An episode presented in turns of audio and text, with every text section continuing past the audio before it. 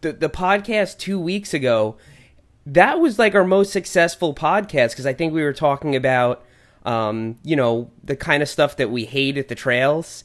But what was funny is it was very um, polarizing. Yes. I guess Yeah. you could say. Like some people were like, I was just hearing you guys just, you know, bash people and just talk about negative shit for like. I an love my hour. headphones. I love my my beatbox. Yeah. yeah, uh, some people were like, "Oh, I play, I blast a Bluetooth speaker and f you," and I think we were just kind of busting balls, really. But Yeah. um, so I thought this week it would be more fun to do the exact opposite topic. You know what we what we love at the trails, things that really brighten our day when we see it. So today we have with us Randall, and what's funny is I met Randall, Brian, and Alex all at the same time. Brian and Alex had already known each other. We all met up in Moab. We stayed at Randall's house, and we all rode for that weekend. Like the whole Moab trip, we were all together. So Randall's back. Mm-hmm. So I'm gonna kick it off with the guy who stubbornly keeps a really old mountain bike running. And I saw one just the other day at the trails. He had like like an experimental Cannondale. Like I'm talking like from that from that like 1997 1999 era where like they made full suspension frames and all sorts of weird like Yes. wishbone shapes you know it had carbon wheels and he had switched it over to like a one by with xtr like just every single upgrade you could possibly imagine every single thing was changed out on this thing and he must have spent enough to get like a carbon trail bike to keep this thing running over the last like 20 years or whatever. You don't do something like that for show. You don't do Yeah. something like that to have the latest and greatest stuff. You do that because you love your bike. That is such a good one because we are all obsessed with the next thing and oh, get a new bike every year and I I agree with that 100% when I see somebody on an old school bike and it works. It still works. Just get out and ride. Like that is the number one thing that matters. Yeah, I I still keep one of those old bikes running, but perhaps it's because I need to ride it more. Uh, it, it's a, a 1998 uh, full suspension, like some old Specialized. Uh, that, that's exactly like that. Unfortunately, it uh, you know, I, I haven't had to upgrade all the parts yet. I, ne- I need to take it out and, and beat it up a little bit more. What kind of parts have you changed on it? At one point, the frame actually sheared uh, right where this right where the seat tube goes into the one of those weird frames. Well, I let one of my friends weld the, the seat post back onto it, and so it was a fixed seat height uh, mountain bike that he could Oh, use for college. That's Yeah. probably the opposite of a dropper post, actually. The exact opposite of a dropper post. It's That's pretty funny. cool though. Brian, are there any like crazy old Californian dudes at your local trails that you see all the time with old bikes? Yeah, they'll have the the the bull end handles and you know That's what I fingerless gloves and just kind of an older helmet and stuff, but it just doesn't matter. It just it's I love that stuff. It if you're out there, you're one of us. For sure, for sure. So, on the topic of upgrading old bikes, over the course of, let's say, 10 years, you have two options. You either keep your bike running for that 10 years and keep replacing parts and replacing parts, and as you know, replacing and upgrading parts in your bike does not necessarily increase its value. When when that bike is on the used market, just like a car, you've put all sorts of upgrades on it. Nobody cares how much money you put into it. It's still an old bike. So, but you're keeping it running and you can ride it. Or let's say every 5 years you just sell that bike with the old parts and you take that money and you put it towards a new bike. So which one is going to be better for your money?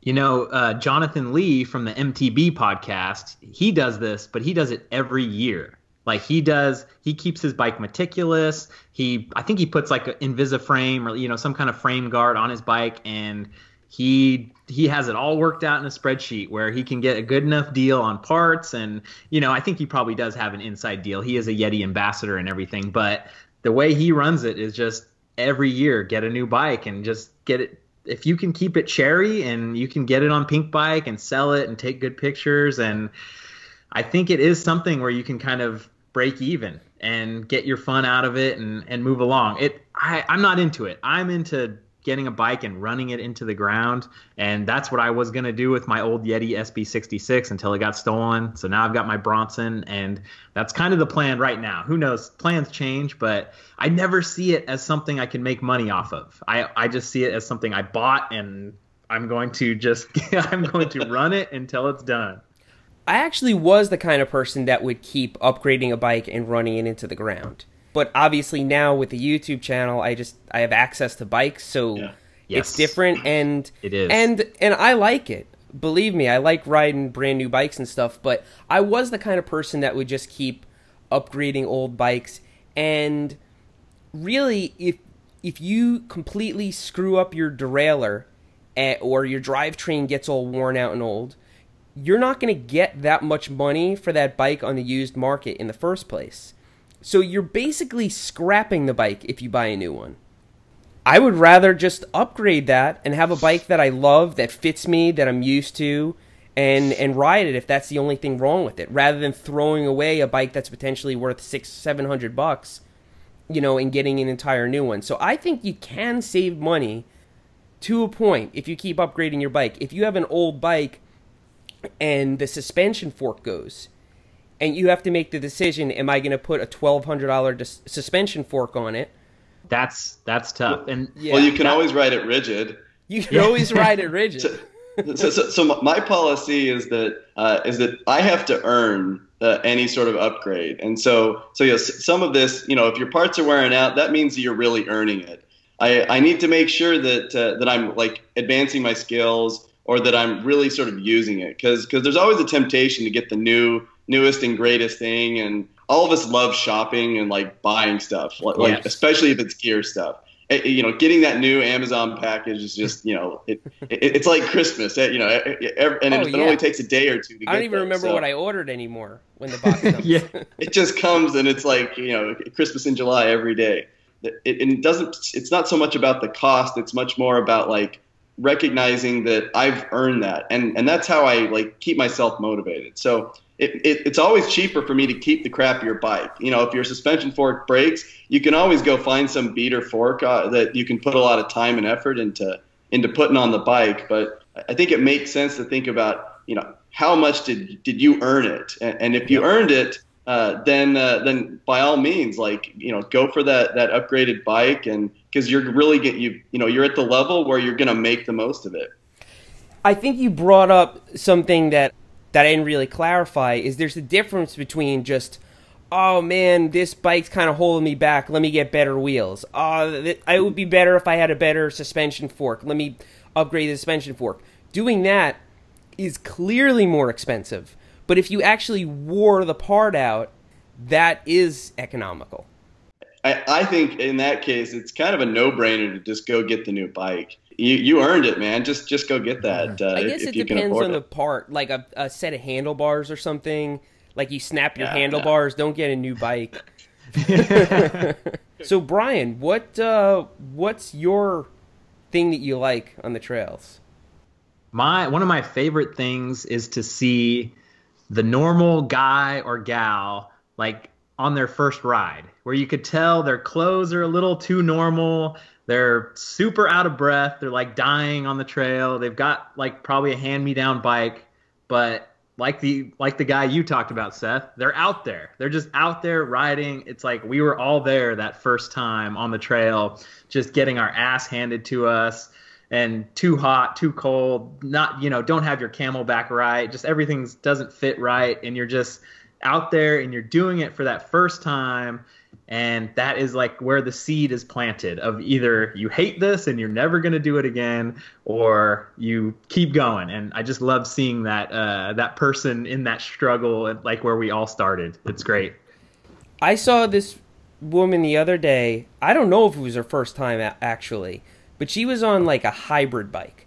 Like the yeah. kind of bike with a suspension seat post yeah. With the big fat suspension yeah. seat post and the slope back frame and the little tiny shocks in the front and the handlebars like this. And she was blasting through the fire roads and the green trails. And you can tell she was like getting her fitness on, but really exhausting the capabilities of this bike. I mean, the tires are just not right. It's bouncing everywhere, and I'm thinking like, it's only a matter of time before she goes and invests in a mountain bike. Yeah. You know, so she Yeah. couldn't have been too deep into it at that point because Yeah. she would have broken something already. The way she was riding, she was going fast. Just catching the bug. Yeah, it had it had to have been her her second or third ride or something because something's gonna break on this thing. Yeah. but she's having Yeah. fun. So you know, it was it was uh, pretty delightful to observe. Yes. you guys are both in Northern California, right? Mhm. Yep. Yep. Are there a lot of like um, kind of touristy areas where people rent bikes, where you do have an opportunity to see a lot of people that are on their first ride, maybe? Not for mountains so much. Yeah, like not for definitely for, road. Like you know, you'll see the Golden Gate uh, Bridge. Like there's these certain bikes that have these little fanny pack on the front handlebars, and people rent them like down, uh, kind of down. You know, a little Down bit the down from the Golden. Yeah, exactly. Down by the wharf, and then they ride up to the Golden Gate Bridge, and you can see like how, how out of sorts they can be, or just like totally digging it. But yeah, not for mountain biking. It's more you. There's it's a little bit too far out where it's like a first time beginner out of their Yeah. element kind of thing. But but frankly, biking around San Francisco, the actual city, uh, it's pretty much mountain biking. You're, it's just paved uh, Yeah. because it's so crazy steep. Like like getting from down where the the uh, you know where the wharf is all the way up to the the top you know to the bridge. Uh, that's like you know several. I think it's like 400 feet of climbing, uh, and it's a steep hill because there's no snow here, and so they don't think about building roads. That you know when you know when I when I lived Yeah. at you know back in Utah, uh, you know they don't build like you know 15% grade roads. Uh, in California, you know they're happy doing that because they don't have to worry about the the traction in the winter. Yeah. I saw So- this picture of a bus going off the top of a hill, and it was it was bottomed out on one of the hills in San Francisco. It might have been San Francisco. It Probably they are that crazy. They really are that crazy. It's like it's funny sometimes when you're not on the main street. Like uh, you know, sometimes I go to the city for go to a comedy club, and you park a couple streets over off of the main beaten path, and it's like, holy moly, this is just this is not safe whatsoever. Do you see a lot of Oh. people walking their bikes out there because there are a lot of tourists and Oh stuff? yeah, yeah, definitely. Like or just or yeah, walking, and then when, if you have a bike, you're actually better off because you can use the brakes to kind of like walk. Yeah. Because otherwise, you're just walking down this hill like all weird and slanted down. Those, those rental bikes, they usually have like a internal gear hub with like three speeds. Yeah. Yeah.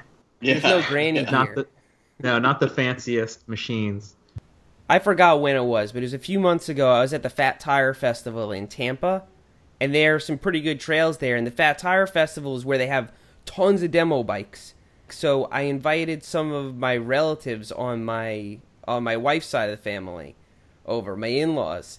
So this is the first time they ever rode like really really good bikes with the suspen you know, and they they they ask you your weight and they set up the suspension correctly and they set up the seat and the guy hooks you all up and says, okay, go out on the trails. And they had a blast. And, you know, we went on kind of greens and blues and stuff like that and uh, really wore them out. And it was their first time actually being out on a mountain bike and going up and down hills and riding over rocks and stuff. And they just loved it. And it's it really is fun to see somebody enjoy that for the first time.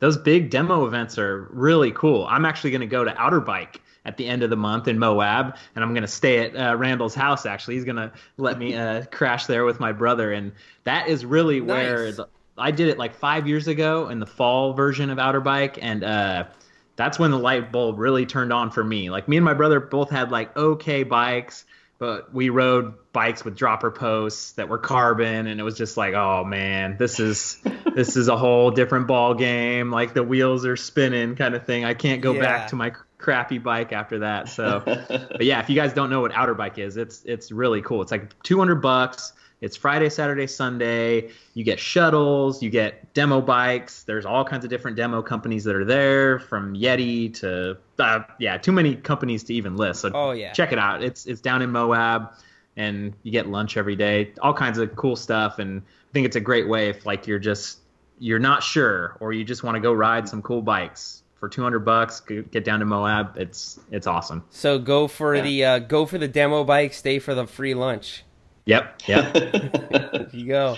Is there any way that uh, subscribers could could find out where they can go to the, the local demo bike uh, uh, experience? Like, how local are these? How common are these? Do you guys know?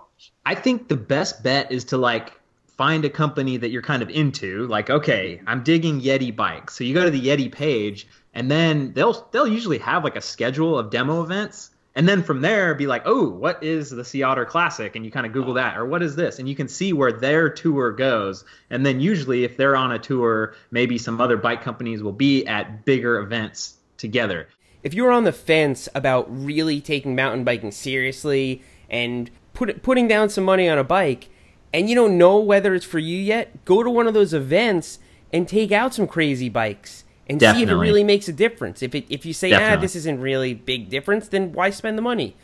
You know? Yeah, it, it's like uh, you're driving your crappy 1987 Ford Escort, and then you go to like a racetrack and drive a Ferrari, and you're like, yeah, I, I think I like Ferraris. I think they feel pretty good. I think I would like to get into this. This car feels great.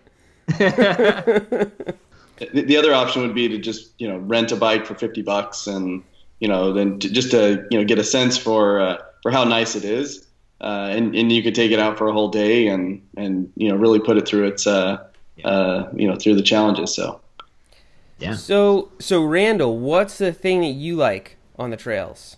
You know, if I had to if I had to narrow it down to one thing, it would be the, the, the huge feeling of satisfaction that I have at the very end of a ride where I can then go and eat whatever I want. so, so like you know, you know, when you guys were in uh, in Arkansas, I wish Alex was here because you know he was the one who ate that uh, like crazy burger. Like what was that thing? It was like two grilled cheese sandwiches on top of each other, and um, it was, yeah, but, it was like but, the grilled cheese sandwiches were the bread. Yes. and the burger was inside of a gr- two grilled cheese sandwiches. Yeah. So like you know, if you know you've gone for a 20 mile ride, you, have burned like a good thousand calories. Like you've really you've really put in the time. And so again, kind of like with you know upgrading your bike, uh, I feel the same way with the food. Um, you know, if I've earned it, then you know I've earned it. You know, maybe it's not so good on my arteries, but uh, you know the. hey, it is what it is, man. It's motivation. So guilt-free uh, so, so, gluttony. Yeah. So so you know definitely the food and the thing is is it's not so much just about being able to eat whatever you want but at the very end of the ride it just tastes so good because you're you're hungry uh, moab has some pretty good food we we yeah. were just feasting i mean it's yeah. not there's there's not a lot of like you know fancy food but that's not what you're in the mood for at the end of a ride nope. you know yeah we, there's like uh, p- pizza buffets there was the Chinese buffet. Which, Chinese uh, buffet. You know, oh yeah. We all loved that, oh, except oh, maybe Seth didn't quite love it. we had we had a good time at the Chinese buffet though, and that diner, the Mo is that was that just called the Moab Diner? Yeah, the Moab Diner, and then there's uh, then there's Milt is the yep. that yeah. that was the burger place that we uh, went to at the very end. I saw so. that in one of Nate's videos too. So at the end of a ride, when you go to get food, there's ratings that you can give food, what I would call mountain bike food places, right? And there's a whole bunch of criteria that you should consider. So obviously, one of them is the how good the food is, and the price, and stuff like that. Proximity to the trailhead, mm-hmm. how easy it is to see your bike, because some yep. places you got to park your car around the back, leave the bikes in the rack. Some of the places mm-hmm. you can park it in the front, you see it out the window. Other places you're sitting outside and your bike is right there. You can roll right up to it. They're all oh, and whether the place is cool with you just walking in covered in mud. So there's yeah. all these criteria that make a place like a good good mountain bike food. What what kind of place do you guys have like favorite mountain bike food places and the trails that you visit the most? Oh yeah, there's definitely a Mexican food place that I I go to all the time after I ride uh, Rockville and Fairfield. This place called Pelayos that is awesome. Just how does it rank in all those not, categories? So not great because you can't see your bike. So you basically have to bring the lock. Um, very casual. So you go up to the counter and order, and then they bring you your food instead of having a waiter and all that, which I hate. So that's that's a huge bonus coming in there covered in mud and sweaty, acceptable, but probably not not not the best. but the food off. is great. So you know the, the the food is what what what matters most. Because sometimes there'll be really good fo- food in close proximity, but I'll choose a place based on the other criteria. What's going to be yeah. the most convenient to go to with a bunch of sweaty mountain bikers?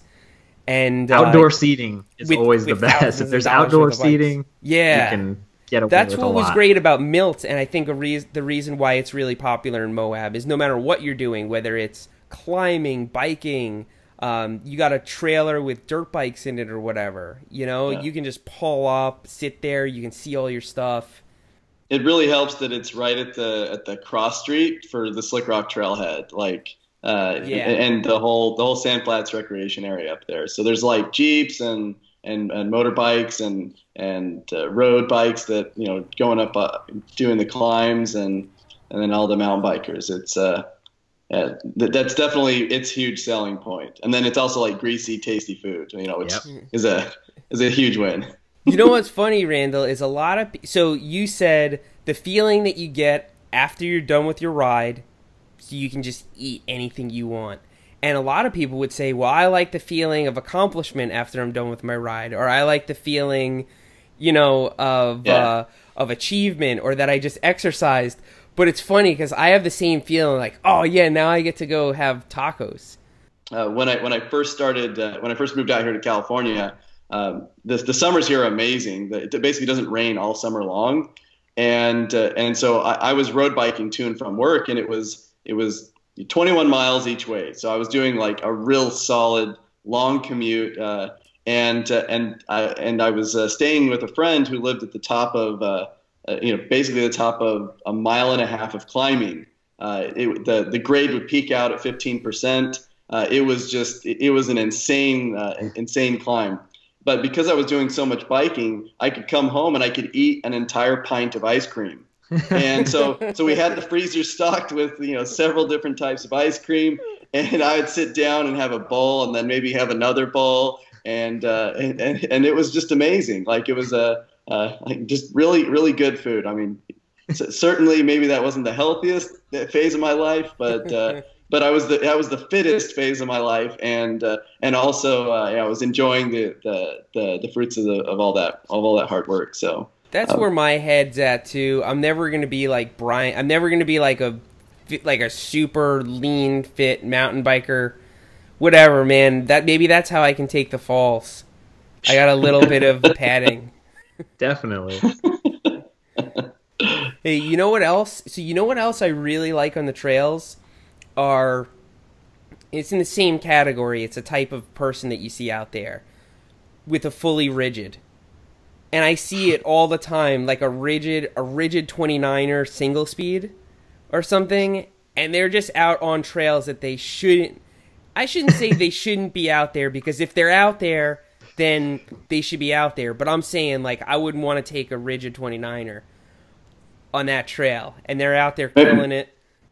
Well, they're just raising the difficulty level. Maybe, uh, maybe what you don't realize is that they're just badass and, and they're oh, doing oh, no. great they'll let you know that they're a badass. That's how. that's like, how do you know uh, someone rides a single speed?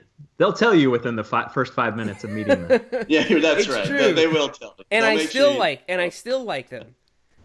Even though they're rubbing it in your face, I still like them because they've earned it. Yep. It yeah. is badass. It is badass to ride a single speed, and it is badass to ride a rigid. You know, that's that'll give you some bike control. Yeah, and and momentum management. Because yeah, man, I want to single wanna... speed. You don't want to use the brakes unless you absolutely have to, because it's expensive to accelerate. yeah, I'd love to take an old rigid on the Porcupine Rim, see how it goes, because that's what people were riding, you know, 20 years ago and 30 years ago. be so interesting. Yeah, I would like to do that. I'm pretty sure that they must have had shock absorbers on their wrists or something like like uh, you know. T- today we have rigid wrists, and yeah. they had the shock absorbers. But your your shoulders are the shock absorbers when you're on a rigid, you know, and it's tiring and everything, but the response is incredible. on a good rigid, um, especially these plus bikes. You know, if you have 2.8 or 3 inch tires on like a rigid frame, especially like a carbon frame or something that does have good kind of shock absorption, it can be really fun and surprisingly not as harsh as you would expect Mhm. it to be. I I think if Alex were here, he would say uh, he- nature. Like he just loves being out in the in the peaceful. And I this is what I love. Uh, so one of the reasons I really love desert mountain biking, it, there's this particular trail uh, near near where I grew up in southern Utah, and uh, and every time I go out there now, uh, especially like in the winter, you know, it, I can still ride out there because it doesn't rain that much, and so and uh, but I get out there and I stop, and it is completely silent. It's And- insane, almost disorienting silence. yeah. Yes. Like you're in one of those crazy chambers where like you have an out of body experience, Yeah, yeah. experience, you know? Yeah, exactly. Well, because you know, no sound does bounce back, right? Like it just goes off. Uh, Yeah. Uh, and Yeah. uh, you know, like pausing for a moment, and even just like you know, in in this in, on this particular trail, you know, you look it down at the ground, and there's that cryptobiotic soil, and and on this one ride, I, I looked down at it. It was it was in the winter, and it was so multicolored. There were like so many tiny little like pink and green and blue and purple flecks all throughout it. Like it was just uh, you know just sort of pausing for a moment and taking in that the, the experience uh, was was was just it was amazing and, and I love doing that. And you know every trail has its own set of like sounds and and like smells and and and just sort of feeling and that, that environment and and just taking it in whether it's whether you're taking it in fast or taking it in you know like taking a moment to, to pause uh, I, I think uh, if alex were here i think he might agree with me on this but Yeah. That's a great one. I think he would. So, Brian, you're like me. Whenever you're out, you're working. You have Yeah. to worry about the gimbal. You're changing batteries, data management. You're you have your mind on everything but soaking in the ride. Um, do you ever get the chance to really soak those things in? Are there things that you kind of get to enjoy on every ride? I can. It, it it does still happen. Like a couple days ago in Sedona, I just went out by myself. So if I'm by myself, I I can still get that contact. I can still you know lose the lose the the work atmosphere for a little while and do it. And like you guys were saying, the silent thing that happened in Sedona a couple days ago. I was like, whoa, this is completely silent, like crazy silent. Even yeah, even with the road isn't that far away and I love it. I love the the whole nature connection. It's something I love. And even you guys talking about this, I keep thinking of uh, this trail called Comfortably Numb in Whistler, which is a, a trail where you just go out and just so alone. And that that's what's funny to me. Even when you're hiking, like in Yosemite, you get out a couple miles. It's so packed at the trailhead. There's so many Yeah. people. It's just ridiculous. Any kind of, you know, popular trailhead, mountain bike hiking, but you get out a couple miles, you get out there an hour, you basically have it all to yourself. You'll see people here and there, but it's pretty um, magnificent thing how getting out there just a little bit further, you've got it all to yourself. especially we all live in major metropolitan areas with insane population density so it's something that other people might even take for granted just having like a little bit of pe- like when i'm filming in my backyard there's airplanes there's trains there's sirens and i have to go back out and kind of duck the levels down and insert the sounds from my yard so that it feels like my yard in, you know in a best scenario because Are you you're dubbing over the birds in your yard? I'm doing you're that bringing them back yeah, the and, and it's not, Uh, and I'm not using fake bird sounds, by the way. I'm actually recording that from my yard, but I have to do it because otherwise, you, you wouldn't be hearing cassettes and birds and back. You would be hearing trains and sirens and just Jackhammers. That's another reason why I'm moving into a house, maybe a little further away from the city, is because. Um, yeah, it's it's just I- can't get anything done here. It's so and- Noise pollution. and then the second the sound stops, then your neighbor's air conditioner kicks on. And then oh man, or there's some guy with a chainsaw or the landscapers.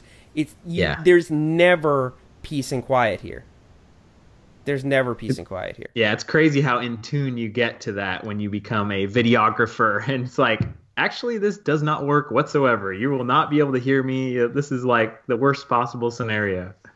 You know what's wow. funny is some of my some of my videos it was just a particularly quiet day or I was out super early in the morning like on a Sunday and they're and all the sounds are completely legit just coming from the camera and then people in the comments accuse me of inserting bird sounds and then on the ones where I do the ones where I do they don't notice it so yeah one one video it could be real and the other one I just I start editing it and I'm like oh my god this is this is bad. Like I'm glad that I went out before and because almost every morning I go out and like leave a GoPro in like 720p or whatever and just let it record just just in case I can capture something because I'm always I always want to keep the bird sounds fresh. But people yeah. started mentioning it like, "Oh man, it sounds like a jungle out there." That's yeah. really what it sounds like when there's no cars and everything. I mean, um, it is the tropics, so yeah, it's it's freaking tropical. Yeah, so I'm actually going. Uh, I'm going up to Asheville tomorrow night, and I'm gonna ride with some friends that rented a house up there. I'm probably gonna meet up with Phil. Then Phil and I are gonna drive back down to Ocala, Florida, to the Fat Tire Festival, and there's gonna be all sorts of stuff going on down there. I mean, Clint Gibbs is going to be down there. Alex is coming. I don't know if he's going to ride. I don't know if his shoulder is well enough yet. Orange Bikes is going to be down there. Um, nice. Yeah, it's going to be fun, and I already committed to doing this double. That's big for me. Like back in my BMX days, I would have done it, but I haven't done anything that big on a mountain bike yet. Phil's going to coach me through it. ah, cool. yeah, that'd so, be a good video. So that's going to be fun. But uh, anyway, thanks for joining us today on the Huck, and uh, we'll see you next time. Let's get the Huck out of here. Let's get the Huck out of here.